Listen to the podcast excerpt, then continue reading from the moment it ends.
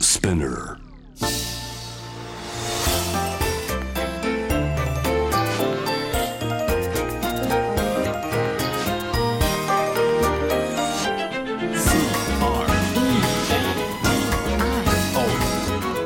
81.3 J-Wave Creadio.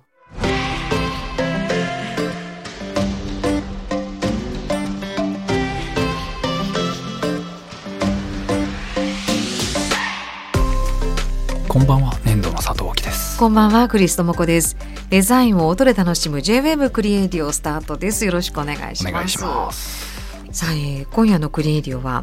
まあその業界用語ですねあーいろいろありましたよいろいろねねアパパとかパドねテレコとか、あーきそのそれぞれの皆さんうのん業界の用語もいろいろありそうですよねって言うって、んぜひ何かありましたらなんていうことではいはい届いておりますおカンカン娘さん、はい私は中央省庁で働いてるんですがはい働き始めの頃上司から午後の局長説明資料は手裏剣でセットしてと言われ何のことやら分からなかった経験があります手裏剣あわかんないですね手裏剣というのは説明者が持つ資料の組み方の方法なのですが例えば ABC という3種類の資料を4人分用意するときは ABC を1組にして大きなクリップで留めたセットを4部作るのではなく A だけ B だけ C だけで4部ずつクリップで留めるのが手裏剣という資料の組み方です。これ奥さんご存知ですかいやー初めて聞きましたね私もへで資料の配布者が、ーうんまあ、説明している時に説明に沿って資料を1種類ずつ配っていく動きが忍者の手裏剣を繰り出す動きに似てるからではというのは次の資料をご覧くださいはいシュシュシュシュシュシュってはあ面 白いなるほどへえこの奇妙な名前にの由来だそうですしかしながら必要に応じて資料を配りたい時にうん他の言葉でこのような資料の組み方を端的に説明するのは難しくうん使ってみると意外と便利だったりします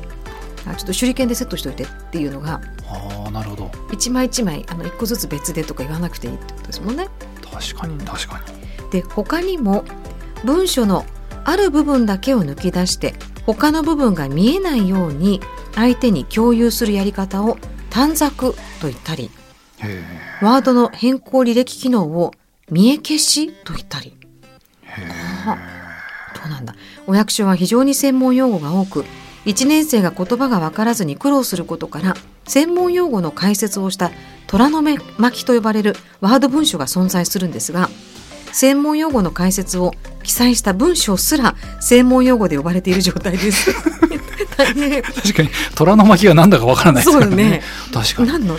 内部の人と話す分には便利なんですが外部の人とお話しするときはうっかりこのような通じない用語を使ってしまわないよう細心の注意を払っておりますというえー、ありがとうございますへー面白いですね便利なんですよねだからみんな使うんだろうけうどん手裏剣短短冊は何でしたっけ相手に一部こう見えないように見えあの一部かな隠すところは隠しだったかな中央省庁でそれだとなんか闇を感じますねい やいやいやいや公開できない文章なのかなみ ちたょいっとねなあーそんなこ何と々なんて思っちゃうけどそう そうそうまあ、文章のある部分だけを抜き出してか抜き出して他あーにそうい見えうこなとでいようにすすねるときに短冊へーなんかもう昔から言われてる感じですね手裏剣とか 短冊確かに見え消しももうなんかこの際忍者の雰囲気が見え てくる確 かに。はあこへえまあその配布する資料で今はい思ったんですけど、はいなんか資料をミーティング中にこう配るじゃないですか、うんあの時になんか「あ前から失礼します」って渡される時と、はいなんか後ろから「あ後ろから失礼します」って渡されることがあってはいえどれが失礼なのって僕の中で今 ねど斜めとかなんか横から来るのがマナーとして正しいのはい、なんか前から失礼しますもよく言われるし後ろから失礼しますも言われるのでちょっと何が失礼じゃないいのずれにしても失礼しますなんじゃない あそういうことあそうそうかでも面白いねいやあーーでも言われたことないですかそれって、うんいや今私はたと気づいたのがはい資料とかっていうのが最近ウェブだったりとかそれこそ手裏剣するっていうああなるほど配ることがこと自体が減ってきてるのかなでもあーこれはやっぱり業界によりますよねうーんうん確かに確かにああの紙資料としてっていうことはもちろんまだあるわけ大事だし、はいはいそうなんだね、はいうんん、前から、うん、そうでもこうペーパーレス化ってなって今日私たちはいも台本もこう iPad じゃないですかタブレットになったんですね、そうなんですよへえうんえクリさんがなんか使い勝手やっぱり違います、まあ、クリさんぐらいになるとあんまり変わんないですか、どういういやわかん ないですクリスさんぐらいわからない人はってこといやいや違う違うもう台本がどんな形だなんか球体に書いてあっても大丈夫ですよみたいなもうでもすごく、はいあのいやもう全然何でも大丈夫ですもう言われた通りやっぱりにやっぱりそうなんですねすごいいやと思うけど使ってみるるとはいあの楽だと思いますええうんなんかこう終わった台本をこう回し後ろにとかどっかに捨てていく方が楽とかそういうのはないんですあかーいやで目の前がすっきりしてるしあとこのンペンで書くじゃないですかあのちょっと書きたい場合ははいはいあの iPad スタイ専用ラスのペンっていうんですかはいはい、こうですかペンで書くんですうけんど、書き込んで、うん書き込んであーなんか書いてるななんて思ってあ のクリスさん書きたくて書いてるやつですよね。そうええでしかもこの後消すのが一番楽しいんだよねだからまだちょっと半分あの楽しんでるけどでもこういうペーパーレス化っていうのもどんどんあの、ね、なってきてるからこのでも手裏剣なんていうワードも貴重じゃないかな。あはいはいうん台本といえばあれですけどね、はいあの WBS のはいテレビ東京のあ報道の番組はいのはいセットとかデザインさせていただいて、ええその前はフジテレビの「プライムニュース」のセットデザインさせていただいた時も、やっぱりその曲ごとにアナウンサーの方のうん台本の置き方とか、はい、ここで読んだやつはここに必ず捨てたいとか、はいはい速報が入ったらここに置かれたいとか、うん皆さんかなり細かく指定された記憶今ありましたけどねそういう意味ではクリスさんすごいですねフリースタイルですいよやね違いもうます何で違いもまいすけるっていういやいやいやもうダメですよ リモート放送の時大変でしたから確か意外と定位置にあるのは大事だとは思いますけどなねるほどでもペーパーレスなんはいでね、はいはい、まうあん頑張りますっていうねこういう手裏剣でした手っけ裏剣、うんえーじゃあ続いてもう一枚、はいえーラジオネームアンディさんからいただいています、えー私は、えーシステムエンジニアとしてお客様の企業へ出向して作業しますということで初めてね今回メールくださってるんですがあー嬉しいですねえーとある職場で聞いた話ですがそこには同姓同名の社員さんがいて唯一の違いが漢字一文字の真ん中の「中」と「仲良しの中」「中うんうんうんでしたはいはい」でそのどちらか宛てに電話がかかってきた時のやり取りの話です。でここでは例として名前を中山太郎としてくださってるんですけど「あ中山さんいらっしゃいますか?」と言ったら「すみません中山は2人いるんですがあ中山太郎さんはいらっしゃいますか?」まあ、こう聞きますよね。あなりますね中山太郎は2人おりまして人弁の中山と人弁じゃない中山のどちらでしょうかまあこういうやり取りがあるんですって、はい2段階ぐらいあるわけよね。なるほどはいで忙しい時は人弁のっていうその言う時の人弁を人間と言い間違えてしまうことが多々あるということでしたつまり、えー中山太郎は2人おりまして人間の中山と人間じゃない中山のどちらでしょうか結構インパクトがあり思い出すといつも笑ってしまいますこれひどいねいやちょっと今日腰がちょっと痛くて笑うと響くんです ねこれダメですねちょっと腰にきますねこれ人間じゃない中山が出てきたら電話はどうなるんでしょうかまあでもまあちょっとこれね思い出すと聞くだけでもおかしいですねおかしいでうすね、ん、これはもう本当に中山太郎さん面白いここまで同じ名前の方がねうんいや同姓同名の場合ってこうあるんでしょうね確かに人弁あたりがまたねでも僕も領収書とかの時にはい粘土の砂糖置きってはい言うんですけど、うんうん遠藤って思われること多いですねやっぱりああ遠藤のなんで佐藤遠藤の大樹じゃ佐藤佐藤はどのこ大きいにってもう3人ぐらいが入ってるんじゃないかっていうぐらい、 前なをんねだろうみたいなトリオみたいになっちゃってたりへーですねですよねうん聞きまあ空耳というかちょっとしたことなんですけどねうん面白いわでもこれ確ねかにあとあのそうそうシステム業界はいはいえカタカナ用語が多いですがうん複数のデータを一つに統合することをガッチャンコと言います。へーでシリアスな会議でベテランが、えーこの後データをガッチャンコしてと話すのを聞くと少しほのぼのしますと 普通に使ってるけどガッチャンコはでも合体のイメージで通通じる確かにイメわージかでりきますよねま確かにすようんちょっとその真面目ななるほど空気の中でガッチャンコとガかッチャンコとか人間人間の中山ですかなんて普通にこう聞こえてくるとクスッとなってしまうっていう確かに確かに、うんね人間ねうんまああと粘土っていう事務所内にえ佐藤君がいてあはいあと大木君もいて本当ですかで私佐藤大木がいてみたいな時はまあまあややこしかったですけどね、いやーややこしい、いやややこしいです すよええもう思い切って名前変えるかもうフレッド とかスティーブとかなんか変えた方がいいんじゃないかぐらいのビッグのビッグの大きいですかと か確かにもそういう感じうになっちなゃんうかこの際全然違うものに変えるとかね、あーでも大木さんカナダにいらした時とかってなんかニックネームあったんですか、なかったですねああもう大きいうんのです方が、ねまあ、呼びやすいうんうそうですーねんねえなんかそういうのも、まあ、名前がちょ、まあ、名前は私は業界のはい用語面白いいやこれまだまだだ出てきそうですねいっぱい、そうですね、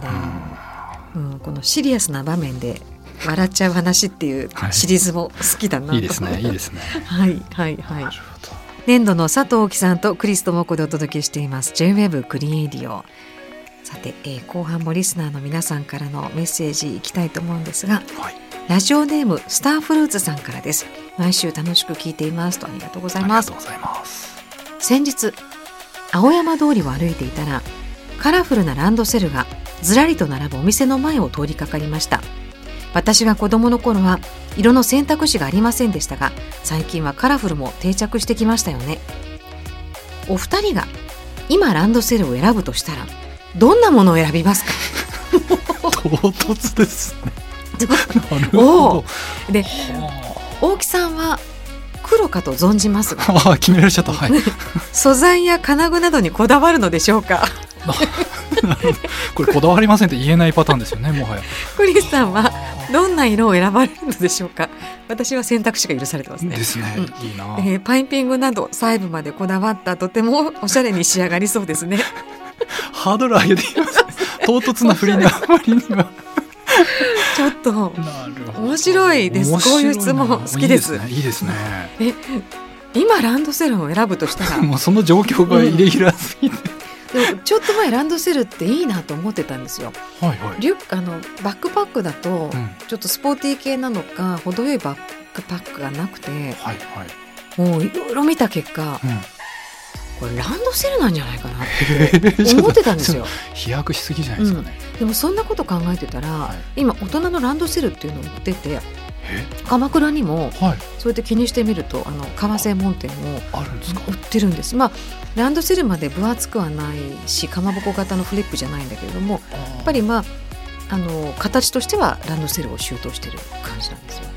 僕がランドセル背負ってたら職質に合いそうですよね普通にもうか話しかけないかです よ、まあそうですねいや そんなことないけどでも黒ですかどいやどうだろう今もうカウントした今今ですよねもうあのランドセルというえもでのもをラランドセルってやっぱあの厚みがあってのランドセルですよねあれって何でしたっけ、うんうんうんなんか水に浮かぶっていうのがポイントでしたっけなんかどっかに川とかに落っこちちゃってもおー溺れないようにとかって聞いたことあるえ関係ないですかねえいや都市伝説的な話あるのかもどうなんでしょうねだからあれだけのあそなんかう容な量んでがあするみたいなね確かに後半ペンケースとかいろいろ埋めてましたもんねああそう分厚いですよねね子供にとってはそうねですよねはあでも大木さんは黒でした黒でした黒ね黒ってそのままはい赤の時代ですね、うんでも今欲しいとしたらあれでしょうねう、んやっぱりなんかウーバーイーツみたいなああいう四角いリュックうん、うん、をランドセルみたいな素材ではいピッカピカの黒で作 ったらすっごく楽しくないですかこれはイズのってどうどれぐらいのだろう結構大きいでしょ多分あ50センチ角ぐらいのあそんな箱ですよねに大きいんですかはい、ああいうデリフードデリバリー用のうんねボックスをランドセル仕様で作ったら何入れたらいいのそれはある意味目立たないかもしれないですよ ね普通にそれ自転車乗ってたら、 Uber Eats としてねあ普通にあはいデリバリーだなって思われてるんだよ実は違うんだよ違うみたいこれランドセルなんですよって心の中でつぶやいてる誰にも届けるあてもな誰 くにも聞かれないとそう思なうんですよねああ面白いねうん、建築模型ぐらい入りそうですよねそのサイズのあそうですよねあれでプレゼンにあ僕が現れたら斬新ですよね斬新よっこいしょっつっていいじゃ ないなんかかもうなんか畑からはいお帰っ届けてきたでじゃんすね そうですよ二での目は近 所的なきなそうですよねいいですね箱から出すっていうでもあれ革で作ったらすごく高そう、なんか高いでしょうね。ねそれこそ大人のランド大セル人ですねですね。うわー太っ腹あ予想外の展開じゃない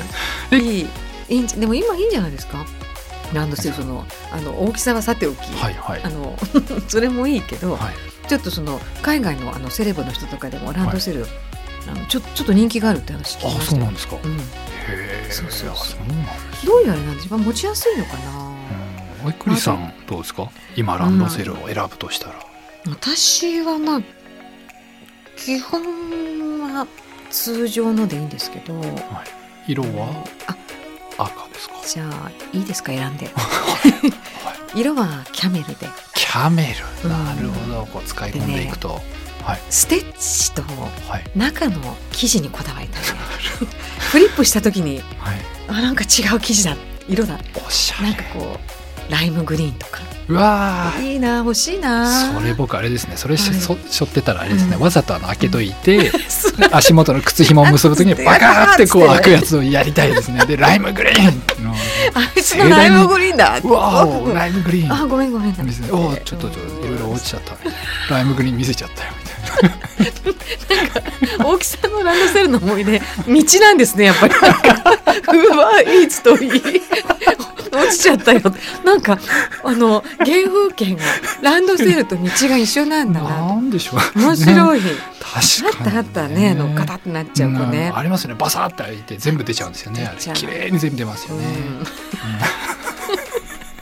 最近そういう子見ないですけど見ないですねねえまあ今の本当子供たちおしゃれだから ねまあお今日はなこの質問がとにかくうわー背中痛い腰痛い背中うん 笑いすぎですね、今日はスタンブルーツさんいかがでしょうか今日は辛い、二人が選んだらそんな感じでした。はい、えーもう一枚、はいはいエソラさんからです。はいえー前の放送であのボンゴレビアンコやシジミを食べるかという話が出たので、おお、これはと思い、初メッセージです。はいというのも、私の夫は、ボンゴレのアサリ、シジミ汁のシジミを、いただきますの後、一斉にすべての実を貝殻から取り除くことに全集中します。しばらくして、美味しいねと話しかけても、取ることに集中している夫は、まだ一口も食べていないため、まだ食べてないからわからない、と言うんだって。で、アサリなどの貝殻を筆頭に、他にもアジなどの干物や煮付けの魚の骨、トウモロコシの粒、スイカの種などなど、数え上げたらキリがないんですが、食べながら取り除く派の私にとっては、食事中の彼の全集中、取り除き時間はもちろん無言なため会話は途切れるため退屈してしまいます。まあ、とはいえとても綺麗に全てを取り除くのでまあちょっと感心したりもします。えー全集中時間を終えあとは食べるだけとなったら満足げに食べ始める夫。その頃にはもう私は半分くらい食べ終わっているという、えー凹凸夫婦のあ凸凹夫婦の食事風景ですっていうねでちなみに娘は夫と同じで全集中先に取り除き派に育ちましたおおもう読んでてすごいもうすごいですねすごいですねまあ分かれるかもしれないですね、これもともとどういうう話でしたっけね僕がボンゴレビアンコはのいアサリとかシジミ汁のシジミおをどこまで食べるのかっていう話でしあたなんかはい残すのもちょっと傲慢なそう感ですよねじするしうんかといって食べても全うんなんかちょっと出汁が抜けちゃってるしたまに砂入ってるしみたいなそんな話でしたよはいはいねでしたね全部出すんですねすごいまあそうした方が気持ちがいいん美味しく食べられるんでしょうねあでも分かりますけどうねんスイカの種どこまでの深さまで取りに行ってるのか気になりますいやよもねうあでも同じこと思あっ思いましたやっぱりそうですよたねだってもうその時には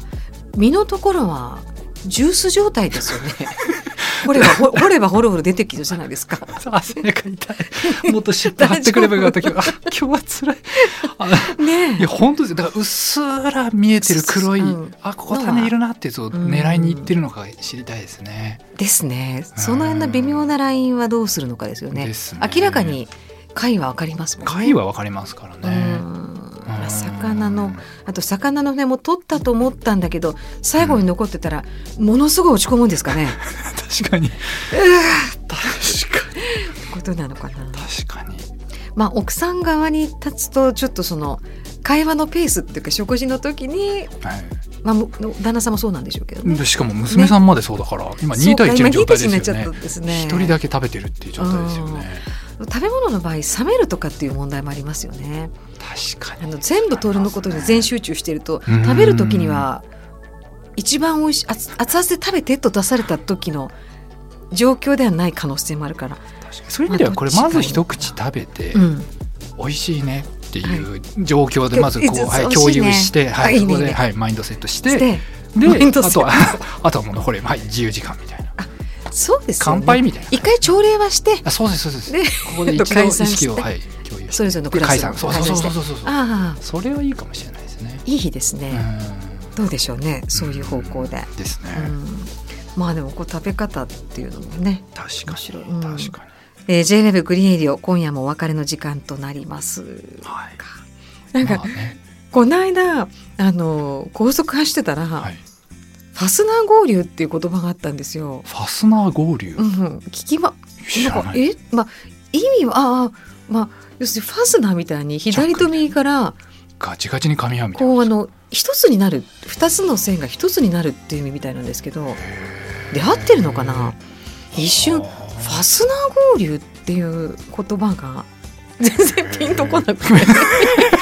なんうかんでも僕も今ピンとしてないんででもよかったと思もってのすごいもうどでかい字で書いてあったんですよ。気になりますねそれまあちょっとねどうこれみんなわかるのかなと思ってはあわかるだわかんないんですよねボタンとかじゃなくてピンポイントじゃなくてなんかこピうンクちゃんもう徐々に徐々にこうスムース繋がっていにくつなぐめちゃくちゃ噛み合ってる感じなんですかねなんですかうんね、なんちょでっしょうとねじゃあ途中から合流してる感じなんじゃないですかそうボタンって点でこう場所でいいかなポンって止まるけどシュルシュルシュルって徐々に徐々にあ来た来た来た来た来た はいワンツー、はい左右左右みたいな一息ぐらい一緒に移動してるぐらいの感 じ合流地点までなのかなはいいやーうんちょっとまあそんなまあなんか、うん、ちょっとと今仲間が欲しかった今思い出してあ ーで共感できない仲間として僕がそうそうしっくりこなかったあっていりう意が味でとうはいよかったですうんよかったです、まあいろんなねあのん文字とか言葉とかはいはい、まあ、今日はそんないろんなお話メッセージから、えーお話しさせていただきましたけどもぜひ何か皆さん気になることとか思いつくことがあった時には楽しみにお待ちしてますんで、はいクリエイディのホームページからよろしくお願いいたしますここまでのお相手は年度の佐藤大樹とクリストモコでした